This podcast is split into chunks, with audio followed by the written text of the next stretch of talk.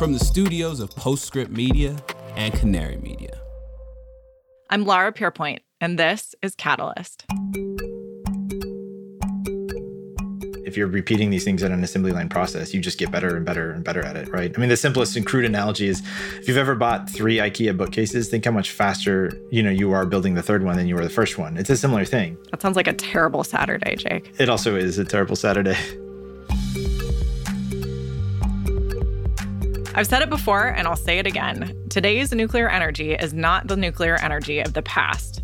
Technology innovations are making reactors smaller, safer, and more cost-effective. But nuclear is also one of those very polarizing and simultaneously unifying technologies in the climate tech space. It polarizes climate advocates, it forges surprising political alliances, and currently it's spawning a new generation of supporters on social media. So where should we stand on nuclear as a solution to climate change?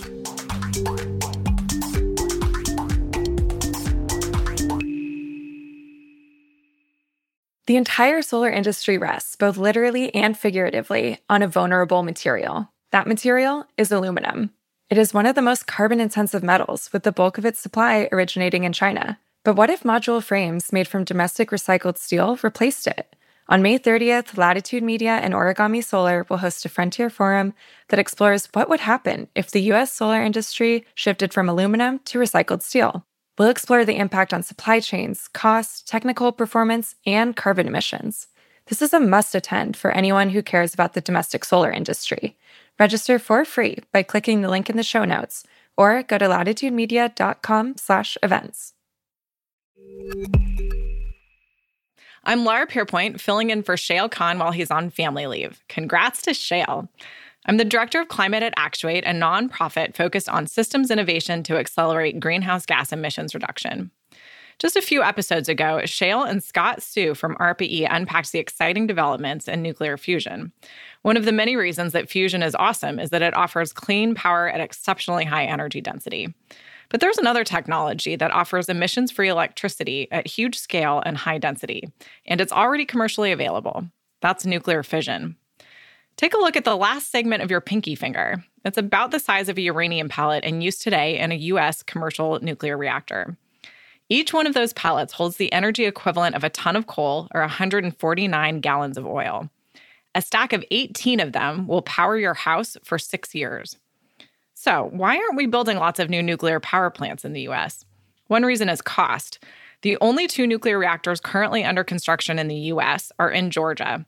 They were estimated to collectively cost $14.1 billion in 2009. As of fall 2021, they're still under construction, and the cost has ballooned to $32 billion. Meanwhile, safety, waste, and security concerns are derailing formerly stalwart nuclear industries in Japan and Germany. I've wondered for a long time, does it have to be this way? Can we deploy at scale nuclear reactors that are cheaper, safer, and that produce less waste? The 40 or so advanced nuclear reactor startups in the U.S. certainly think so. Today, I spoke to Jake DeWitt, the co-founder and CEO of Oklo. Oklo is a trailblazing microreactor company, and they've got deep technical chops, solid funding, and a clear vision for how they're breaking away from traditional nuclear models in order to deploy megawatts of nuclear power at a time. I think you'll like it. So here's my conversation with Jake. All right, Jake, it is great having you here today.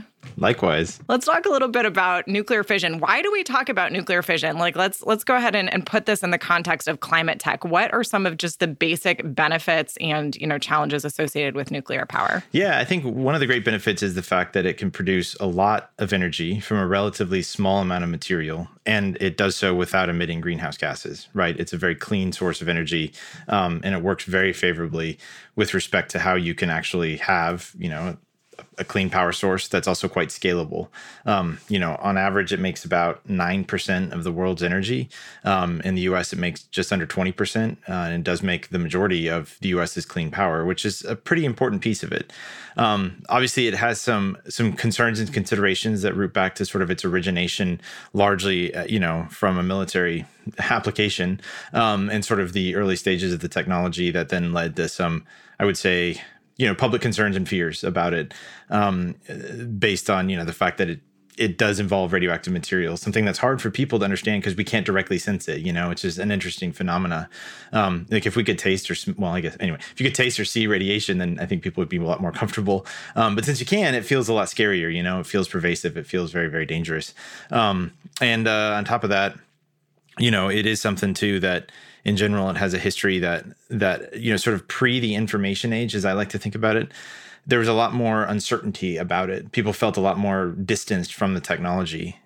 It's complex, but it's not terribly complex to understand. And one of the things I'm really excited about is the fact, you know, sort of in the modern information age where material is so much more available, folks can actually learn and understand the details on the technology a little more readily, which I think helps sort of accelerate that. But anyway, sorry, I kind of got distracted there. Going back. No, that's great. I mean, so let's dig in on actually exactly that point. Let's start breaking down some of the elements of nuclear to help folks kind of navigate what exists in this space. So we're going to get pretty deep today into advanced nuclear, which is to say some really cool things that are happening from a technical perspective to solve some of nuclear's challenges. But let's start by baselining where we are now. So you mentioned that 9% of global electricity is produced by nuclear power plants. These are generally big power plants. They're, you know, kind of known as traditional nuclear. So let's characterize this. What's a traditional nuclear power plant? What are some of the basic features? And then let's get into kind of where we are with deploying traditional nuclear. What does the trajectory look like for traditional nuclear plants? Yeah. You know, at its simplest form, it's basically a way to make steam, to make electricity, right? And you do that by splitting atoms, capturing the heat from that. Today's reactors run using water as the coolant. It operates at pretty high pressures and therefore pretty high temperatures. And then basically that water flows through, cools these nuclear fuel pins that are these cylinders of basically, you know, metal containing these ceramic fuel pellets. And the fission process produces heat in those pellets that then ultimately is carried by that water over to a boiler, where you basically boil steam or boil water to make steam to drive a turbine and make electricity. They typically, you know, on average are about 1,000 megawatts in their electric output, derived from about 3,000 megawatts in thermal power. So pretty big systems. And you know, they run for typically a year and a half before they refuel. And on average, you know, each reactor refuels about 1/3 of its core every, you know, 1.5 years. So it's kind of neat in the sense that you have a lot of energy sort of contained in a relatively small amount. You don't have to refuel it constantly. You don't need trains going there, you know, every day. You don't need big pipelines powering it. So you have some resilience baked into that. You know, they operate at high pressures, so they have pretty big components, and that's kind of, you know, part of the aspects you see why they've gotten really big, because of economies of scale have driven that largely. And I think one other point just to add to your list, which I think was great, I think that was a good characterization of what it's like. They also have really high capacity factors. Yeah. So yeah, nuclear, we use our nuclear plants really a lot of the time. And I know that at least in the United States, that refueling outage where you have to change out the nuclear fuel, we've managed to shorten that down to 6 and in some cases like 4 weeks. And so then pretty much the rest of the time the nuclear plant is operating, which is pretty cool. Yeah. When you can hit 90+% capacity factors, it makes a big difference, you know, and it's a nice firm fixed sort of asset, right? That can make power that's clean and run for a long time and be very available. So theoretically, a great source of potential power for the world, particularly in a moment where we're really concerned about climate change. So what's happening right now? I know we're building reactors in some parts of the world. There are some countries that are actually pulling back from their nuclear power plans. Can you characterize a little bit of what's going on globally with respect to sort of the traditional nuclear trajectory? Yeah. So right now there are about 440 reactors worldwide, mostly of the nature I described. There's some variations on that, but mostly of the nature I described. There's about 55 new plants being built around the world right now, including 2 in the United States down in Georgia. And there's a lot of interest going on driving new ones, as well as a few countries that are driving to retire their plants.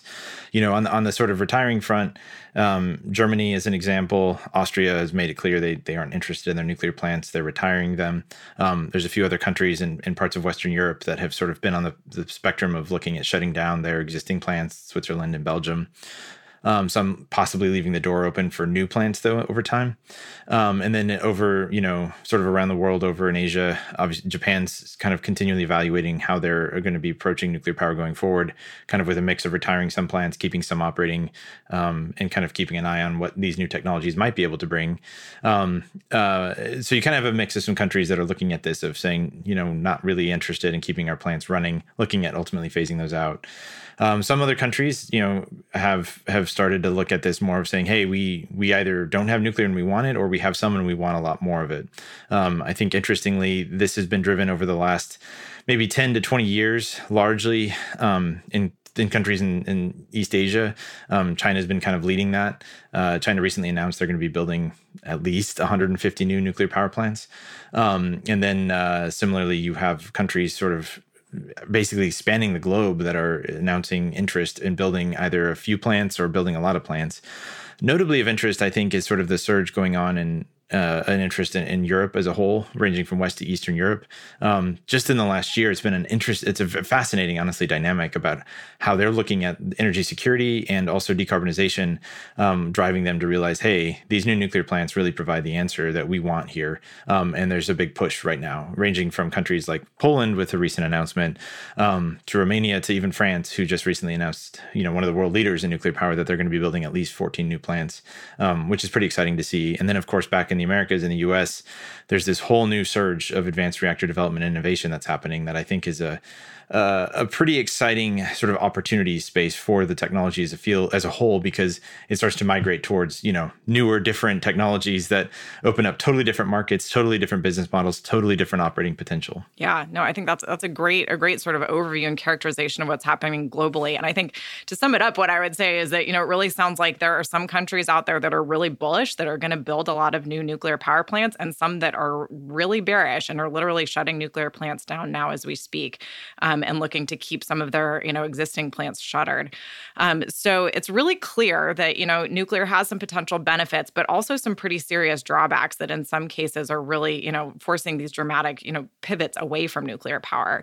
And generally, we talk about sort of four dimensions, right? We talk about the cost of nuclear, which is pretty high. It's expensive to build a plant, at least from an upfront perspective. We talk about safety, which is certainly driving a lot of the concerns in Japan, particularly after the Fukushima disaster. We talk about proliferation risks, so there are security implications associated with some of the activities around, nuclear. And so this really gets into this question of, can you make weapons from some of the material that you're using, for example? And then the waste problem. You've got long-lived radioactive waste that comes out of nuclear power plants at the end, which is another big concern that folks have. So, one of the things that I think is interesting about the advanced reactor community is they're not out there just to build new technology for the sake of new technology. There's some really cool things that they're doing, but really, I know you guys are all actively working to solve those four problems. So let's talk about that a little bit. What are some of the potential advantages just in general that advanced reactors can bring to the table across those challenges? Yeah. It's a great list of the main points to work on solving. In other words, one of the things I like to think about and why I work in this space is sort of at the highest level, right? If you have something that's clean, cost competitive, and safe, that's a pretty good combo, and that's what you strive to do. And when you look at kind of the fundamental drivers in nuclear technology, I just like to start here before I dive into these, because it kind of frames the overall potential that is what's driving this interest in these activities. It's one of my favorite metrics is the actual material intensiveness of different power sources. I think that's one of the best sort of fundamental, I would say, metrics by which you can analyze the true cost potential of a system. In other words, what's the total amount of materials required to make each gigawatt hour of energy produced over the lifetime of different power sources? And when you look at that, nuclear by far requires the least of all energy sources available to us today. And it's a significant difference and advantage. And that's mostly afforded by the energy density of the fuel. One of the coolest things about nuclear power is, when you split an atom, you're releasing almost 50 million times more energy than when you're doing sort of a combustion reaction with a fossil fuel. That's a huge amount. That number is actually so big, it's hard to fathom. One of the ways I like to think about it is it's basically the average difference between the sort of the speed at which an average human can kind of jog and the speed of light, right? So it's a massive change. It's just huge. So that's why it has such a great advantage on that front. And so when you need the least materials, you should be also able to be really the most sustainable, the most scalable, and the cheapest. So that was one of the big drivers, I think, that's caused a lot of people in this flurry of sort of advancement and innovation in the space to look at, well, why aren't we realizing that? Because the data points haven't borne that out, right? The challenges with new builds, especially in Western countries, with these big light water cooled, in other words, just water cooled power plants that produce 1,000 megawatts, they're years behind schedule, billions of dollars over budget on projects that already cost billions of dollars. And a lot of that ties back to some of the fundamental aspects on the design and how that ties over, you know, into sort of how you integrate the needed features and capabilities of the plant to achieve the safety goals, as well as, you know, have a system that operates reliably. And at the end of the day, like, this is where you see these really exciting advantages coming, right? So from kind of a baseline level, today's plants, building new plants like that are very big construction projects, right? You're talking about a big high pressure system that needs, you know, big heavy components, and it turns into big infrastructure projects. And infrastructure projects, you know, are not things that necessarily, I would say, the West excels at as of late. I think we're getting better in certain areas, but it's definitely not nearly as effective as we've seen smaller, you know, power projects that sort of de-infrastructure it, which is a weird way of, it's kind of a made up word, but like make it simpler to build, right? So like gas turbines, what we've seen there in terms of how modular they've gotten, look at how renewables have been built out and on kind of small piece by small piece, but at the aggregate can be quite large and are much more approachable in those senses. So I think what you see is there's some interesting drives, you know, towards simplicity and scale. And then that ties in with some of these sort of inherent advantages. So that's my big preamble to basically look at this going through cost, safety, proliferation, risk, and waste. So basically on the cost side, driving to simple, smaller designs at the end of the day allows for a lot more, I would say, centralized manufacturing and fabrication. So you get rid of some of the stick-built, in other words, big infrastructure, heavy construction aspects of a plant. You simplify it. And you combine those attributes of how you design the plant for a buildability or constructability perspective with also the safety features. One of the things that's also, so it kind of segues into that aspect. One of the neat things about this new wave of technology is they're really centered largely around putting the physics that drives safe performance sort of naturally on your side. In other words, these plants take advantage of characteristics that make them self-stabilizing, self-cooling. So they only rely on natural forces to drive those processes. Therefore, you don't need these big extra systems that are redundant upon redundant and independent. And, you know, you have to have basically a bunch of these things on hand for these kind of systems you have to rely on to turn on and parts to actuate, motors to turn on, pumps to work, all this stuff to remove sort of all the extra heat and keep it going. In other words, you put the physics of safety on your side to remove that through inherent and passive means.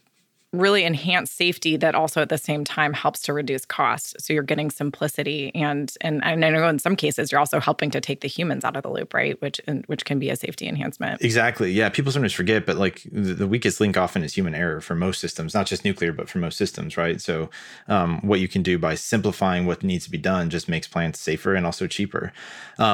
And on that, I think it's just kind of an interesting thread to pull on from sort of an abstracted viewpoint. But when we think about nuclear's sort of technology development arc, in many ways, sort of the first macroscopic iteration for the first, I don't know, maybe 50 years of the technology was, I would say, somewhat focused on taking, you know, the reactor fuel and maximizing the amount of power you get out of it without regard to all the downstream effects.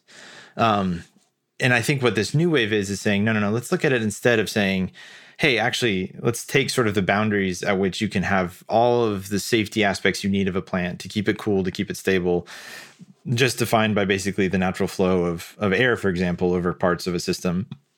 And then, you know, effectively optimize against that. So, you know, maximize power against that. That leads to smaller plants, but it also leads to much, much simpler designs. So just like you said, it ties safety actually to the cost benefits, which is a big advantage. Yeah. And let's pause on that for a sec, because I think this is starting to get into some of the technology classifications around particularly advanced reactors. And so folks may have heard, for example, you know, we've been talking about traditional big light water reactors at the beginning, which is what we've built over the past couple of decades.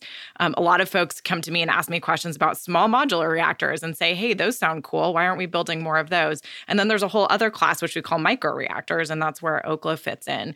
So, you know, you mentioned that these big traditional reactors we have, they're built that way because of the economies of scale. You know, by the time you're putting together a reactor pressure vessel and all the safety systems you need to operate that plant, you want to get as much energy out of it as possible. So just say a little bit more about like what defines a small modular reactor versus a microreactor.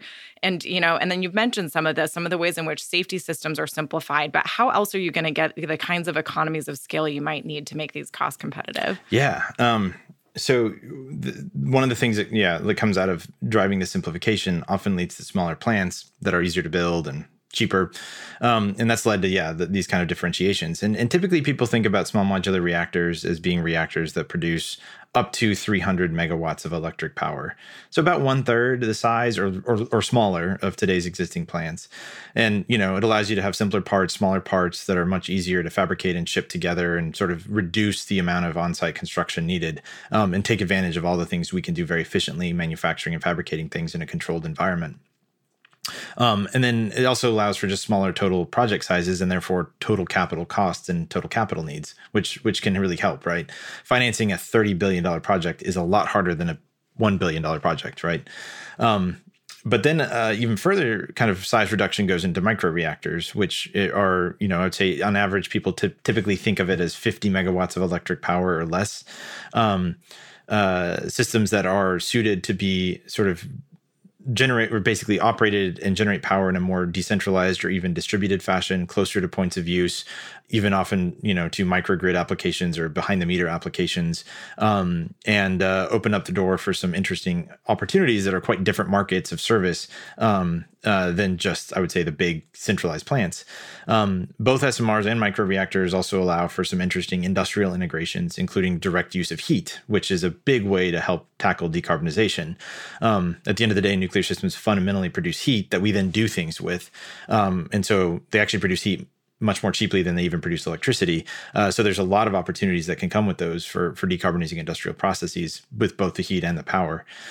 And I think one of the interesting things too on the size range is that also ties in with different modes of financing that become accessible at these different cost points, right? When you're talking about a $30 billion project versus a $1 billion project versus a $100 million project, right? There's a lot of different levers you can pull for each one, but the smaller you get, the more, commoditized those mechanisms become and a lot more suitable for a wide array of customers and also, basically business models. Okay. So let's dive into some of the technology, differentiators here. And one of the things that you mentioned was that, around some of the uses of nuclear, that it's not just electricity, it's actually heat. And so there are, and for example, you can actually use the heat directly from a traditional nuclear reactor. And that was something that I spent some time exploring when I was at Exelon.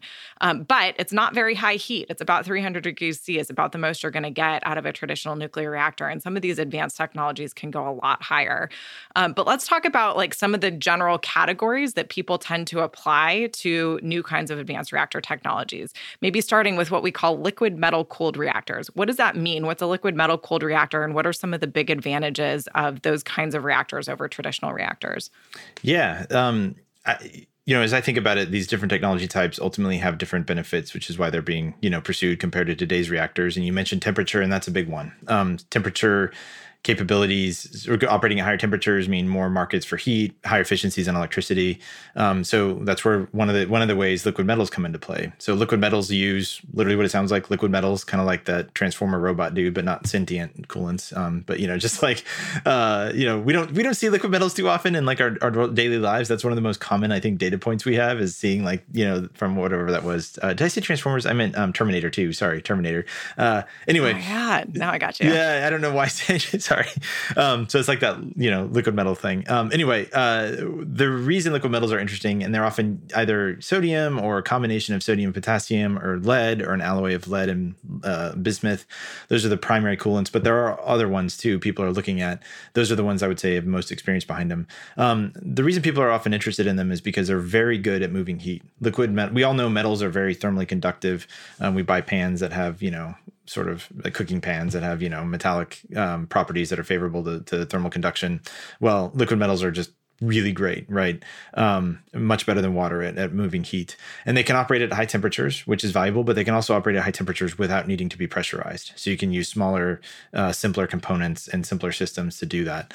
So that's a big driver why people look at them. They allow for, systems to be smaller, simpler, and they also have some very favorable characteristics in terms of their operating aspects for economic reasons and for safety reasons because they're so good at moving heat. Great. And what about the disadvantages? I mean, one that I know someone pointed out to me once is a really simple one, which is you you can't see through liquid metal, which, you know, isn't really that big of a problem, but it makes some of your sort of instrumentation and some of the ways in which you might, you know, be able to otherwise perform maintenance on the reactor and things like that. It makes things a little bit trickier. Yeah, I mean, it is. You can't see through it.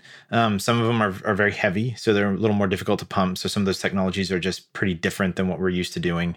Some of them can be somewhat reactive or quite reactive with air or water. So you just have to design the system so, you know, you ensure that those are either mitigated or protected against or just avoided altogether. Thankfully, a lot of these technologies we have a lot of experience managing, but it does introduce some different operational challenges. I think one of the things that sometimes gets forgotten is we as humans kind of operate either in air or in water. Those are our contexts for most things we deal with. And that not just because, you know, of how we feel it, but also how we see through it or how we see it or how we feel it, you know. Liquid metals are quite different. So yeah, you can't see through them. You have to use some, you know, interesting things like ultrasonic sensors and things like that, which granted we've gotten pretty good at, but it does change some aspects around the operational and handling approaches. So some folks look at, you know, how do you design around that? How do you design for that? How do you accommodate that? How do you try to build practice to make that more, you know, commoditized? But those are some areas where they have some disadvantages in terms of how you can approach ultimately the design of a system and the operation of a system. Mark your calendars for May 30th at 1 p.m. Eastern. That's when Latitude Media and Origami Solar will unveil new research on how recycled steel can help reinvigorate the U.S. solar industry. Why recycled steel? Well, the solar industry is dependent on imported aluminum for frames, leaving it vulnerable to geopolitics, supply disruptions, and higher-cost transportation. By switching from aluminum to recycled steel, solar producers can reduce greenhouse gas emissions and qualify for IRA domestic content incentives. Have questions about the shift to steel and the impact on supply chains? Join Latitude Media's Stephen Lacey, Origami Solar CEO Greg Patterson, and American Clean Power's MJ Shao for this live virtual event. Again, it's May 30th at 1 p.m. Eastern. Register for free at latitudemedia.com/events or click the link in the show notes. Okay, so we've talked a little bit about liquid metal cooled reactors. Let's move elsewhere on the periodic table and talk about salt cooled reactors. How are they different and what sort of advantages or disadvantages do they have? Yeah, liquid salt reactors have some pretty neat capabilities that kind of build on what liquid metals can do, but add in some other aspects similar to what gas-cooled reactors can do, and also some entirely new aspects. So liquid salts are literally what they sound like, salts that are liquid. So think of, you know, it's not exactly, well, in some cases it's your table salt just melted. So they operate at very high temperatures, typically well above 500 degrees centigrade. So sort of that 500 to 800 degrees Celsius range, similar to gas-cooled reactors can do. But also they operate not at pressure, unlike gas-cooled reactors, but similar to liquid metal reactors. So that can be simpler components. They also have the ability to store quite a bit of heat. So you can take advantage of that. The drawback being they maybe don't transfer that heat quite as efficiently as they store it. But that's easy to manage, right? You just design for that. And similarly, they open up a door that's quite different than the other designs where you're typically talking about a coolant separated from the fuel. One thing you can do with liquid salt is in some designs, they also dissolve that fuel up into the salt. And that has some advantages in sort of how you can design and build the system and sort of what you can do on the fuel efficiency side. So there's some interesting attributes that liquid salts provide us. So let's talk about a completely different kind of technology. We've talked about liquid metal and salt. Let's talk about an option that doesn't involve liquid at all. Let's talk about gas-cooled reactors. So these are reactors where you're actually using the gas both to cool the reactor and to move the heat around. Tell us about those. Yeah, so primarily looking at systems that operate at higher temperatures, and gases tend to live well in those higher temperatures. What I mean by higher temperatures, too, is even hotter than liquid metals get to. Just to go provide some reference, liquid metal reactors often are sort of in the 500 to 600 degrees Celsius output. Gas-cooled reactors are often 600 to maybe over 800 and beyond degrees Celsius in output. They often use helium as the coolant. It flows through, removes heat from the fuel, and then goes and at the end of the day can either directly spin a turbine itself, or it can go heat up another working fluid, like, you know, boil water and have that water, the steam, go spin a turbine and make electricity. They are typically slightly pressurized, more so than some of these liquid coolants that operate at, not at pressure, but less so than today's large reactors, and have some of the benefits that come with sort of using very benign inert materials. So you can kind of simplify some of your material selections, despite, you know, you just need to make sure they operate at higher temperatures. And it's got some significant interest based on some technology experience we have here too. Some of the reactors in the UK that are operating today are gas-cooled reactors that use carbon dioxide. And so you see some, you know, experience successfully on how you can navigate using gases to remove heat and manage that accordingly. And then those experiences playing forward into some of these new designs. Awesome. Okay. So we've kind of talked about a couple of categories based on the differences in the coolants and really the things that are used to transfer heat ultimately to the application that you want. But there's also a class of reactors called fast reactors, and some of these can be used with different kinds of coolants. But when folks hear fast reactors, what exactly does that mean? What's the advantage that those provide? Yeah. So that's... you know, one of the aspects about how we think about reactors is also the neutrons that are sustaining the chain reaction, right? Because at the end of the day, the way a reactor works is you basically fission a nucleus of uranium on average, and typically you spit out 2 to 3 neutrons each time, and you need one of those to go on and cause another fission event, and that's how you sort of sustain that reaction. In today's reactors, in that process, those neutrons are born going really, really fast, typically about like 3% or so the speed of light, or something like 10 or 15,000 kilometers per second. So really fast. So we often slow those down to make it easier to manage that, which is what we do in today's reactors. And we do that by bouncing them off of water. Literally the hydrogen in water is quite good at slowing them down. Other reactors use other materials like graphite. There's a number of things that are decently good at slowing neutrons down. Fast reactors, on the other hand, and those are called slow neutron reactors or thermal reactors. Fast reactors, on the other hand, though, they let those neutrons run as they were born, fast. And so that opens up some different aspects to how they can operate. At the end of the day, fast neutrons, so they don't have a moderator. The neutrons are going quite fast. That makes them most materials pretty transparent to them, because faster neutrons are harder to catch. Just like if you try to catch a fastball from a major league pitcher, it's a lot harder to do that than just a nice underhanded toss. Similar kind of physics actually at play, a lot harder for a lot of materials to sort of interfere with those neutrons and absorb them, which can, you know, open up more common materials to be used. So it's easier to use things like some of these liquid metals or some of these stainless steel materials or other materials. It also means you need a little more fuel, but it also means you're much more efficient with the fuel, because now the byproducts of the process of fission itself don't poison the reaction, because again, the neutrons are harder to absorb. So these byproducts are less likely to absorb them. And that's one of the attributes that people get excited about, is you get much higher fuel efficiencies. It opens the door for better coolant usage, more available, cheaper, better material usage. And it opens the door on the fuel side, not just to be more fuel efficient, but also in some cases, it becomes pretty viable and attractive to even recycle that fuel. So not just the fuel from fast reactors themselves that can be recycled, but even the used fuel or the waste from other reactors too.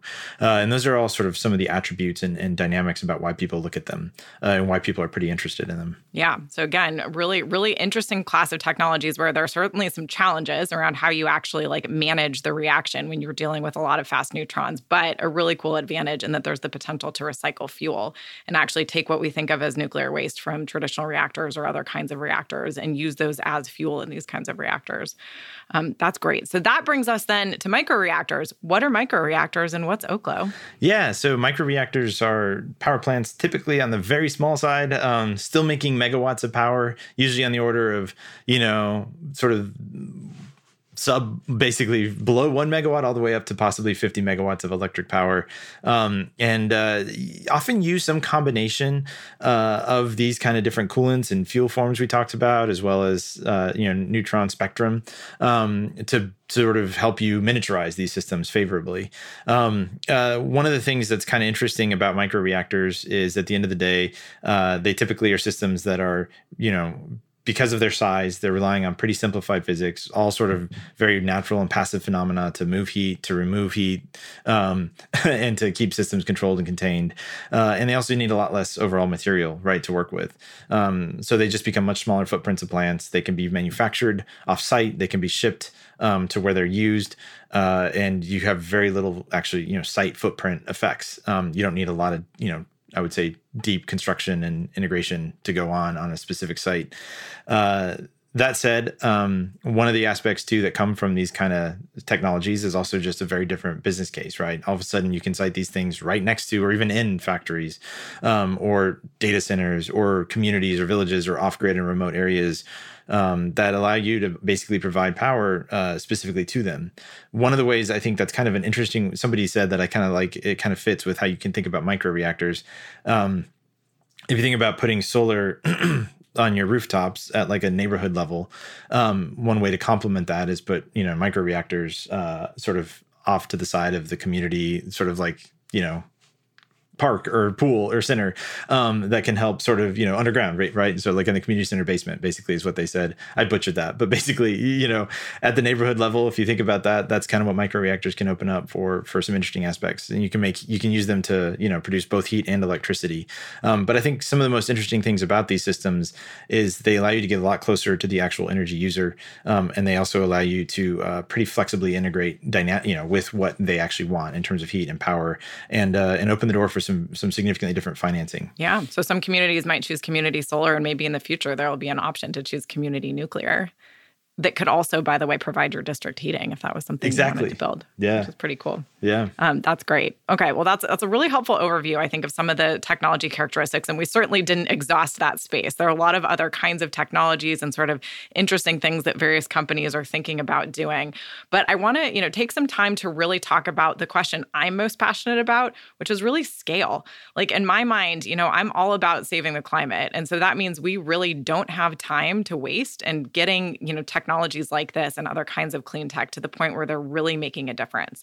So let's talk about the pathway for nuclear, because it's not a super straightforward, we're ready to deploy all of this stuff tomorrow. There are some hurdles that need to be overcome and some timelines that we have to think about. But some interesting ways that advanced reactor companies are trying to tackle all of that as well. So maybe we can start with cost. So at the end of the day, nuclear is only going to scale if it's cost competitive with other technologies. So what are some things that advanced reactor companies are thinking about to try to make them especially cost competitive? And I know we've talked a little bit about, safety systems and making them as simple as possible. But how ultimately are you going to get lots of these on the grid, not just a few safe ones? Yeah, it's a great question. I think it takes a fundamental rethinking in many ways across the whole sort of nuclear enterprise about how this is actually delivered. It's a fundamental different paradigm where it's not thinking about onesie twosies. It's rather thinking about how we build these things and deploy these things like we do automobiles, airplanes, and, even ships, right? And I use those analogies on purpose because they're quite different scales, and that reflects the diversity of scales on hand here. I think one of the cool things here, a lot of these systems leverage actually pretty, I would say, available supply chains that are commonly seen in other industries, particularly in like the chemical and processing industries. In other words, pretty common materials, pretty common form factors, nothing hyper exotic that's needed. Sort of the biggest supply chain constraint is on the fuel side. And that's largely just because, the demand for new reactors is going to be much larger, I think, than what the current demand is. So that's going to really strain sort of the existing infrastructure capacity for making fuel. But I'm pretty confident that that's a very solvable problem. There's not a fundamental resource limitation here that's significant. It's mostly just building out the capacity to do that. I think similarly, too, when you think about that, it turns into leveraging different aspects about how we actually assemble these things, right? And how you sort of mix dynamically. And different companies and different technology classes are taking different approaches here that sort of look at how much do you fabricate in a central setting? What parts fall into that? How much do you integrate there before you ship it out together? One end being sort of maybe microreactors where everything is put together, all on site, all together and shipped out, to bigger SMRs, still, small plants, but bigger, where maybe the reactor vessel that has all these internals and all these other sort of some quasi-complex aspects built into it, all fabricated together. So then you just ship it out, stick it into the ground, and then load the fuel in, and then connect it to the rest of the plant to make electricity. So there's kind of a spectrum between those, right, for how you can put these things together and ultimately realize some pretty significant cost savings. But I go back to sort of that one point of at the end of the day, nuclear is a very low material intensive intensity footprint. So it should scale phenomenally well, but it does involve thinking differently about these things. And that's going to be setting up new factories, new facilities, new capabilities and infrastructure to realize this, or in some cases, leveraging existing capacity that's underutilized at sort of fabrication, in the fabrication space. So in other words, you know, underutilized factories or even shipyards or things like that that can really help leverage how we can build these things quickly and at scale. But it also ties in, and I'll just make this segue here on the regulatory side, which is a big one, right, in terms of how we match that. Well, actually, wait, before you go too much into the regulatory piece, because I think it was really great what you said there. There was one piece I wanted to add, which is just on the topic of should. Nuclear should scale phenomenally well.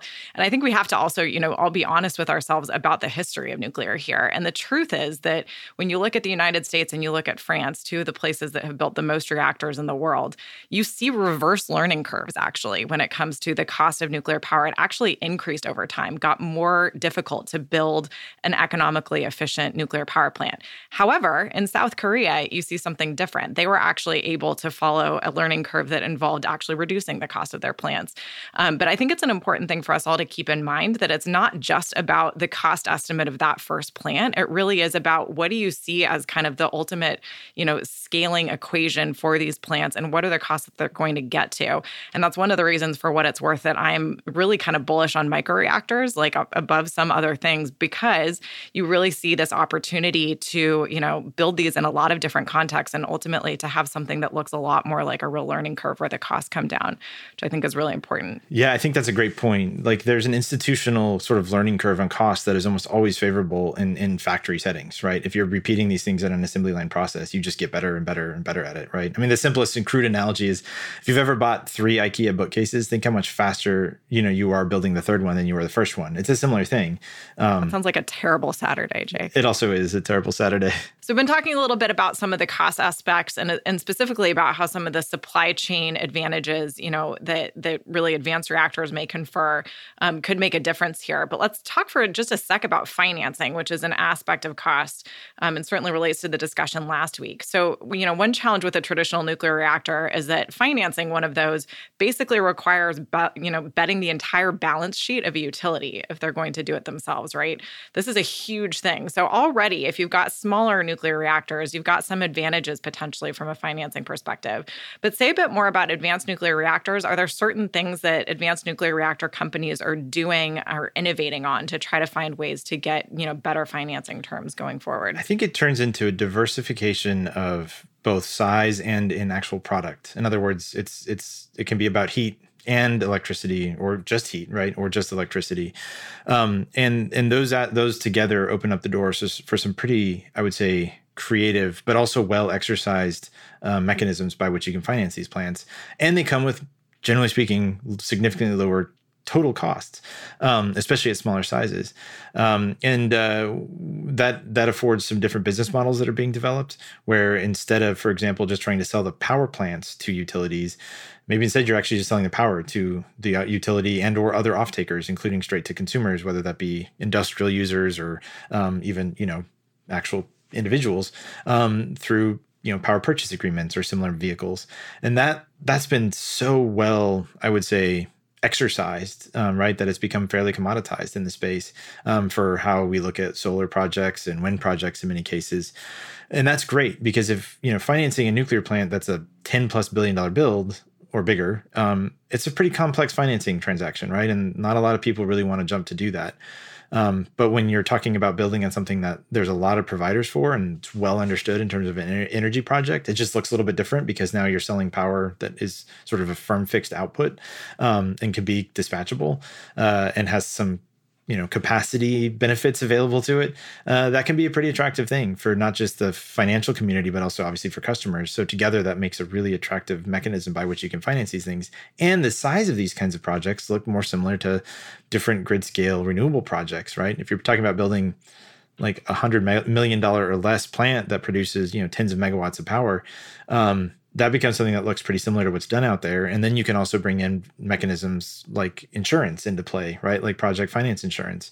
And that can really help manage risk on these deployment cases, especially for early deployments.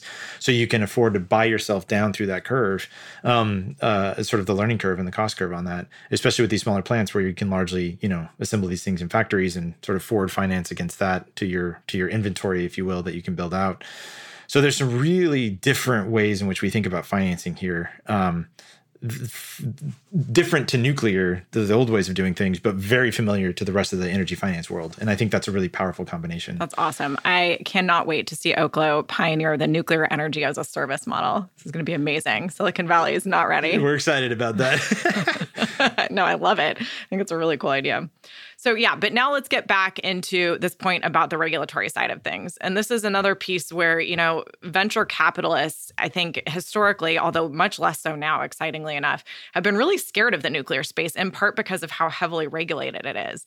And you guys within Oklo are really on the front lines here. I kind of think of you honestly as like there's this regulatory jungle and you guys are like literally the vanguard out there, like cutting through this with some successes and some setbacks. So let's hear your perspective on this. Like, how is the regulatory environment? How well suited is it for advanced reactors? And what do you think is the future here? Can we have a regulatory system that really protects the public, but also enables us to do what we need to do to build carbon-free technologies? This is a great question because of how significantly important it is when we talk about what the potential is here and also those pathways to scaling.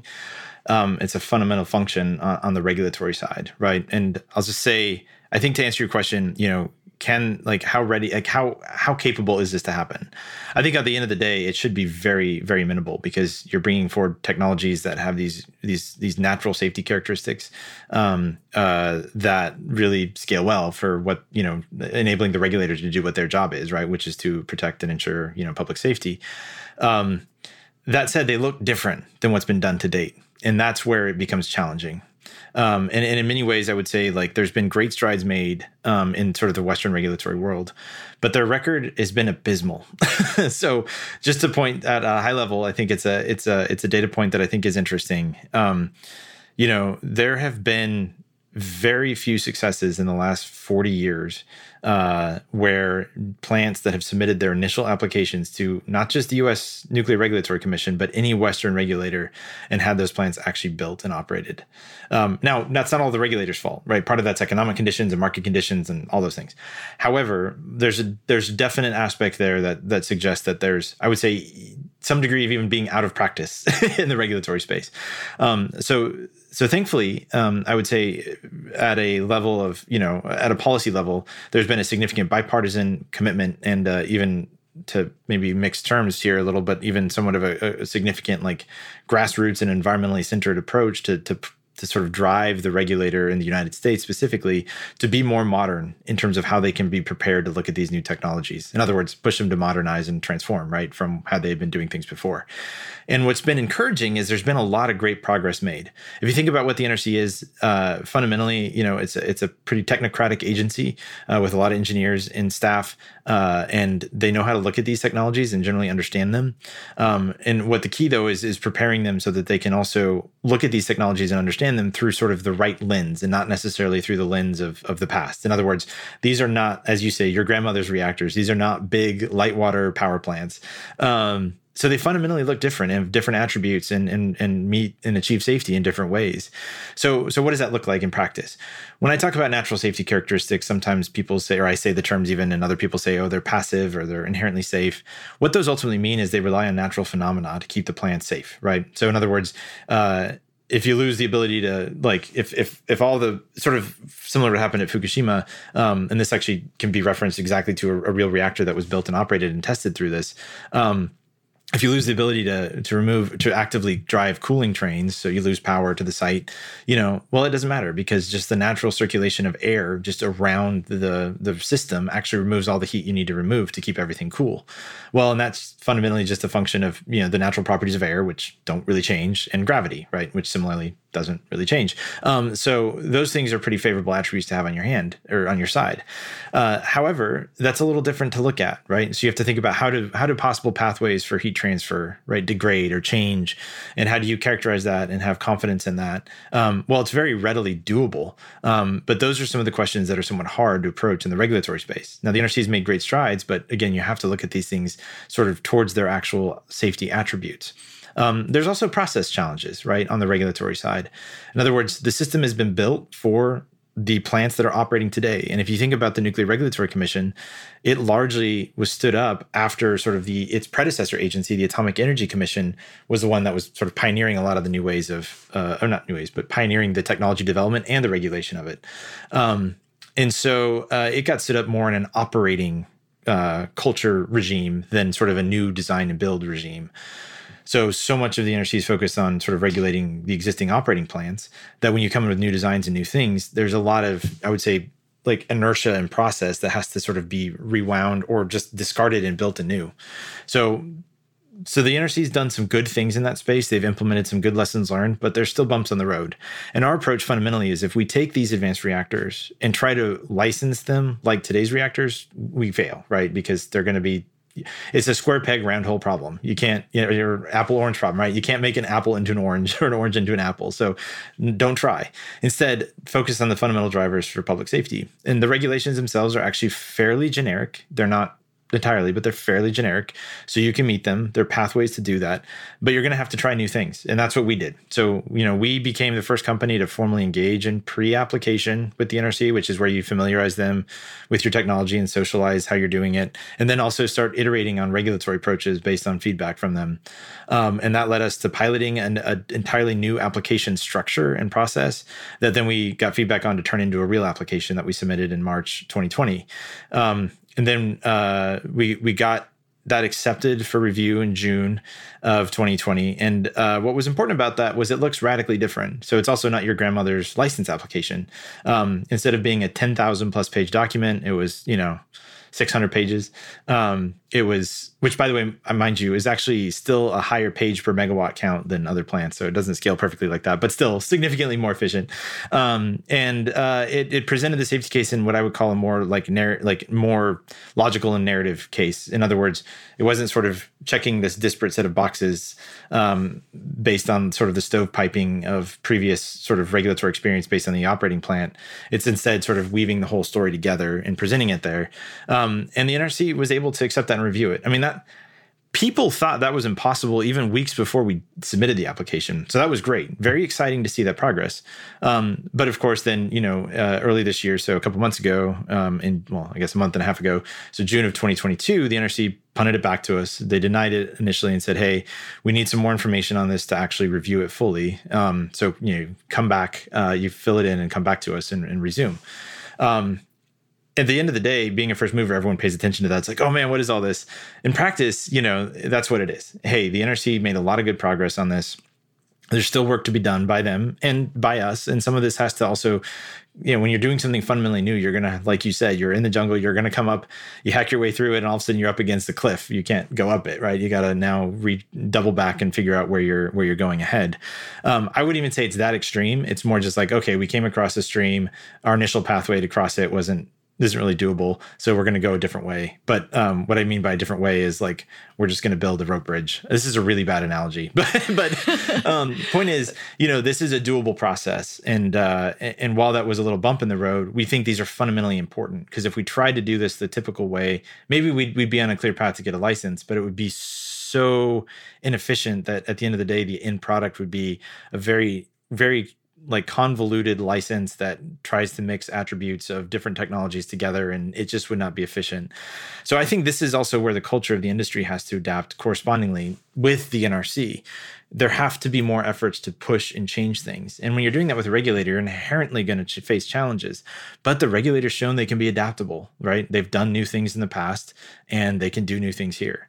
And if anything, what we've shown in the past few months has been, or past really almost 2 years, they can do things radically different in ways people never thought possible, which is great. And again, these aren't trying to come up with totally different things like, oh, we're just not meeting the regulations. It's no, here's how we're meeting the regulations. It's just different approaches on how we actually map that and show we do that and then commit to that and how the plant would actually be operated and maintained. So anyway, that was my soapbox. I think that's really helpful to kind of understand the regulatory landscape. I think part of what some people may not fully realize is that really what we're called to do, what the regulator is called to do for advanced reactors is a paradigm shift. And like to give an example of what I mean by that, you know, really originally when the NRC was regulating traditional nuclear reactors, they had a philosophy that they called defense in depth. And so that meant you have to put basically as much concrete as like, you know, the walls of this nuclear reactor will bear in order to protect the public. And over time, folks started realizing this is actually not the most productive way to do the regulation. And so the philosophy shifted to one of performance and where you're, you know, regulating the performance of the reactor and saying you need to meet certain things. And now, of course, we're in this world where the advanced reactors don't really fit all of those, you know, performance regulations perfectly because there are just some fundamental differences about how they operate that they can't quite comply with the regulations as written. And so I think what you're pointing out here is that there are folks who could look at some headlines and say, Oklo's, you know, nuclear reactor application was denied at the beginning of this year and say that sounds like a really big, scary, awful thing. But it's actually really part of this conversation and part of this healthy tension between advanced reactor companies and the Nuclear Regulatory Commission. And we obviously all need to move as fast as possible for the sake of the planet, but it's really important to get this right and to basically have a regime that is going to protect the public in all the ways that we absolutely have to, in addition to figuring out what's the right way to enable some of these reactors that bring advantages in that regard to kind of come to the table. You're absolutely right. I mean, and even what you said before this, talking about scale, because scale is everything here, right?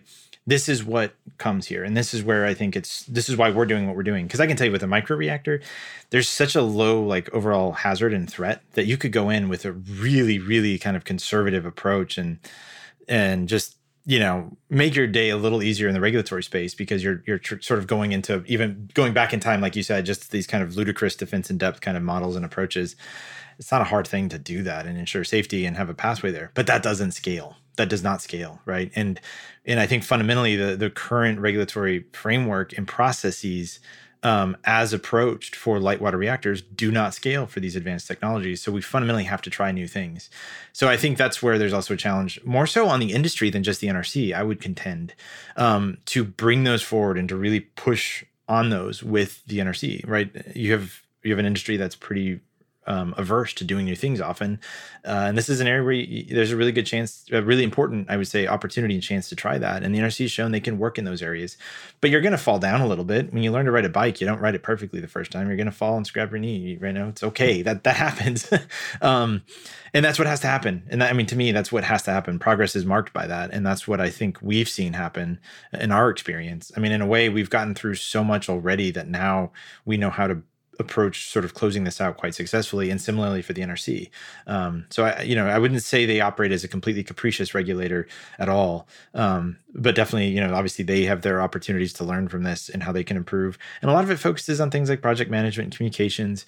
It's not really about can they fundamentally do this or not? It's just how do you do this efficiently? That's what it gets back to. Well, and again, yeah, I mean, the way I tend to characterize it is kind of this notion of healthy tension, which is what I tried to, you know, communicate to my team working inside a utility and doing innovation is like, you know, the fact that you run up against challenges, it's not because, you know, people don't like you. It's because fundamentally we got to keep the lights on here. And in this case, fundamentally, we've got to protect the public. So there's some good reasons to kind of have this tension within the regulatory sphere. Okay, so we've talked about what I think are kind of like two of the biggest issues that we tend to confront within, you know, scaling questions, cost and regulatory. But I want to touch on just one or two more before we let you go. One is, let's talk for a sec about grid flexibility. So you mentioned, you know, and it's true that nuclear reactors in some ways could be said to have an advantage because they're really kind of always on, they're always supplying electricity to the grid.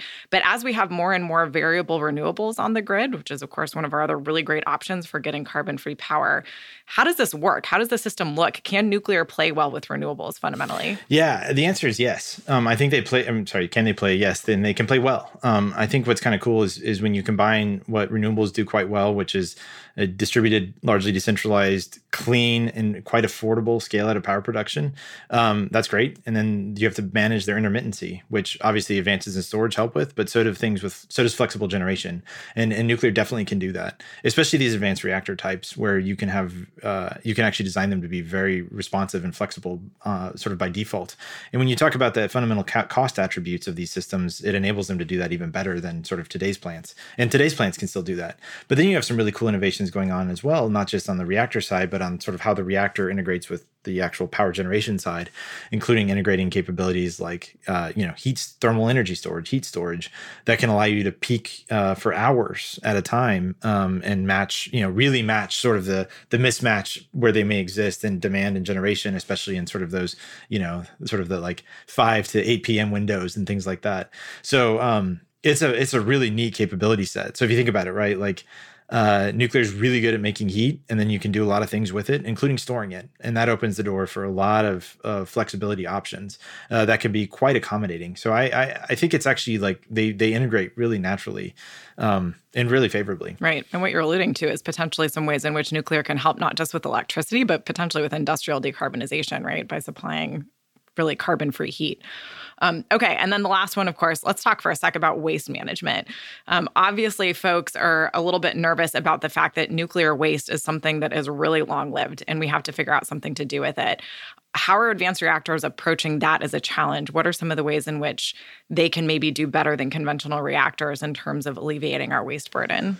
Yeah. So I think that's one of the cool things about these advanced reactors is they often implement ways to basically have higher fuel efficiencies and therefore associated less waste coming out of the plant. So that has a pretty significant upside. And that's afforded by them being, more efficient. You operate at higher temperatures, you make electricity more efficiently. And also on the fact that, at the end of the day, some of these fuel forms, and that's one of the cool things here, right, is there's a couple different fuel forms. Some use metal fuel, some use these coated ceramics, some use even fuel dissolved in liquid. All of those have different attributes that can really enhance sort of what the actual fuel use and fuel utilization efficiency looks like. And therefore, if you use your fuel more efficiently, it means you have less waste coming out of it, which is a great carryover. And then the other aspect that's really attractive, as we kind of mentioned before, is some of these reactors have the ability to recycle and recycle economically. So fast reactors in particular have some neat attributes where they can not just use this fuel efficiently, but they can use waste from other reactors and themselves quite efficiently and economically so, right? That's been one of the big hangups and holdups for recycling with today's reactors. It's just economically pretty hard. But some of these other technologies, it's a pretty significant paradigm shift thanks to the fundamental physics of the plants because they just use fuel in a much more efficient manner. And so you have a potential for radically simplified and reduced waste stream that can open the door for disposing the waste in coated glasses and metal forms that then you reduce the sort of storage times and disposal timeframes from perhaps hundreds of thousands or millions of years to maybe hundreds or thousands of years, right? It becomes a much more manageable approach. Plus, there's some really interesting innovations in the waste disposal side of things, like deep borehole disposal, that are really flexible for these kind of, or actually really accommodating for these kind of flexible waste forms.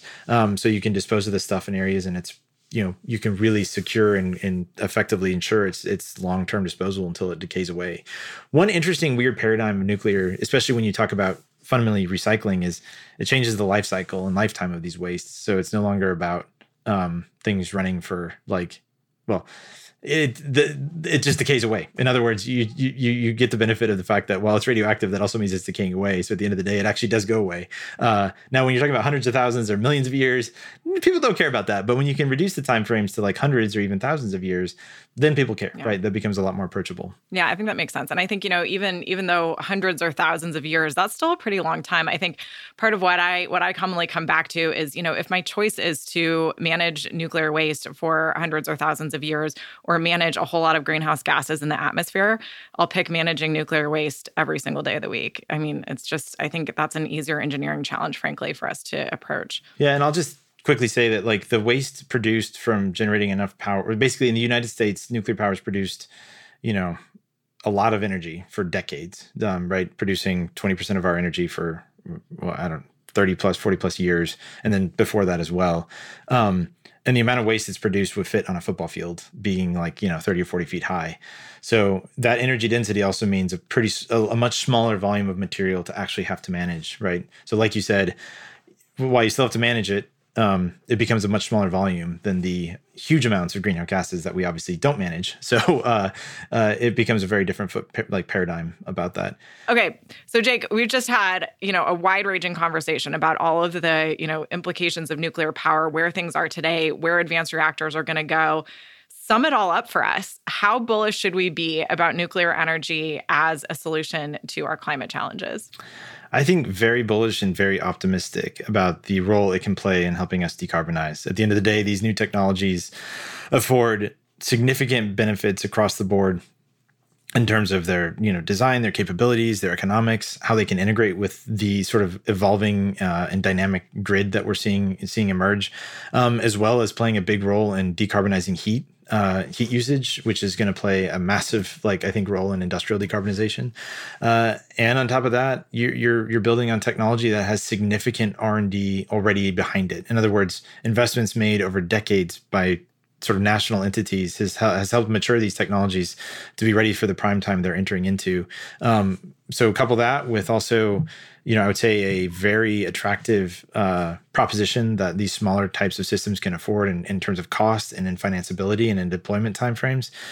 I think it can really make a big difference. It's going to take a significant, I would say, paradigm and culture shift around fission, but that's happening. That's what we're doing. We're working on our end of that, and I think others are too. And at the end of the day, progress will bear that out over time. So it's a pretty exciting time, I think, to be in the space, to coming into the space. It's going to play a really important role in terms of coupling in with sort of our broad efforts to decarbonize, and it opens up different ways of thinking about how we can actually use the atom than what we've thought about before. And I think that's going to be a pretty significant, benefit for humankind. Okay, so Jay, I just got to say one thing, which is for me personally, again, with my, obsession with scale and my obsession for getting points on the board with respect to greenhouse gas emissions, we've got these emissions curve trajectories and we need to drag them down immediately. So there's a set of things that we're going to have to do in the next 5 years to really meaningfully reduce our greenhouse gas emissions globally. Nuclear is probably a partial answer to that, given some of the, bullishness in other countries for building new nuclear reactors, but advanced nuclear reactors in particular are probably a little bit further out. So just wanted to see, do you kind of agree with that? What do you think is the actual time frame in which we can expect to see, wide-scale deployment of some advanced nuclear reactors? Yeah, I think you're right on the time frames for what that looks like in that 5-year window. I think we start to see deployments happen in smaller scales in that time frame, but you're still talking about just a couple plants here and there. Ideally, that's setting the stage for a really great growth trajectory that really helps sort of into the future. But I think that's kind of where that transition starts to occur for nuclear. So in that time frame in the near future, it's, it is going to be something where it plays a role, but it's mostly finding its footing. I think there's some areas where perhaps if we as a sort of, I would say, society looked at that problem and said, how do we try to accelerate that? There might be some levers you can turn, but at the end of the day, it still takes time to forge and cut steel, and there's only so much you can get done in a 5-year window there. I would love to see us try to be aggressive and set some targets on that at a policy level for how we can leverage existing technologies more efficiently. In other words, there's some interesting things you can do building these plants, including bigger established plants in just slightly more innovative ways, as well as how we can help finance those things to get a couple of those going. But at the end of the day, it's really just, you can make some dents, but it's really going to play a bigger role in the timeframe after that. I actually think the 5 years after that becomes really exciting for advanced reactors. Looking forward for, the next couple decades for sure on the growth trajectory there. But yeah, it is a reality about what that window looks like over the next few years. Right. So hopefully a really interesting couple of years to come and a really exciting couple of years following that if we really can do what we need to do to help deploy nuclear as a solution to climate change. Jake, thank you so much for joining. Really, really appreciate it. It's been a really fun conversation. Thank you. Appreciate it. Thanks for having me. Jake is the co-founder and CEO of Oklo. Catalyst is normally hosted by Shayle Khan. I'm filling in until he returns from family leave. The show is a co-production of PostScript Media and Canary Media. Find me on LinkedIn and Canary and PostScript on Twitter. Tag us if you want to provide feedback on this episode or want to suggest future topics. You can find links for this episode's topic and guest in the show notes, or go to canarymedia.com. Our producers are Daniel Waldorf and Stephen Lacey. Sean Marquand composed our theme song.